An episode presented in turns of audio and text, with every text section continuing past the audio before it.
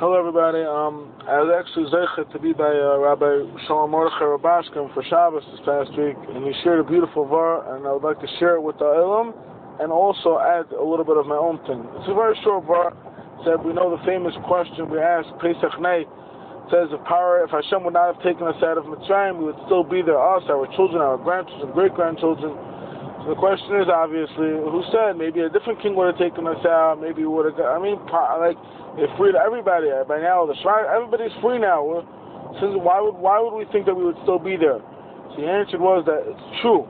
We would have been out physically, but when Hashem took us out, He created what we call in Hebrew a shinoi hamahus, a change of nature.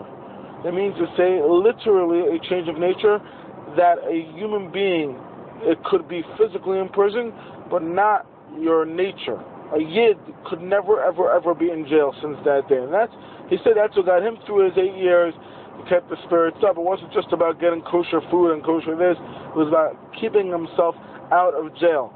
And they try as much as they could. He told me they made him sign a paper that he's property of the state. They tried, but they could not get him to change his, his who he is.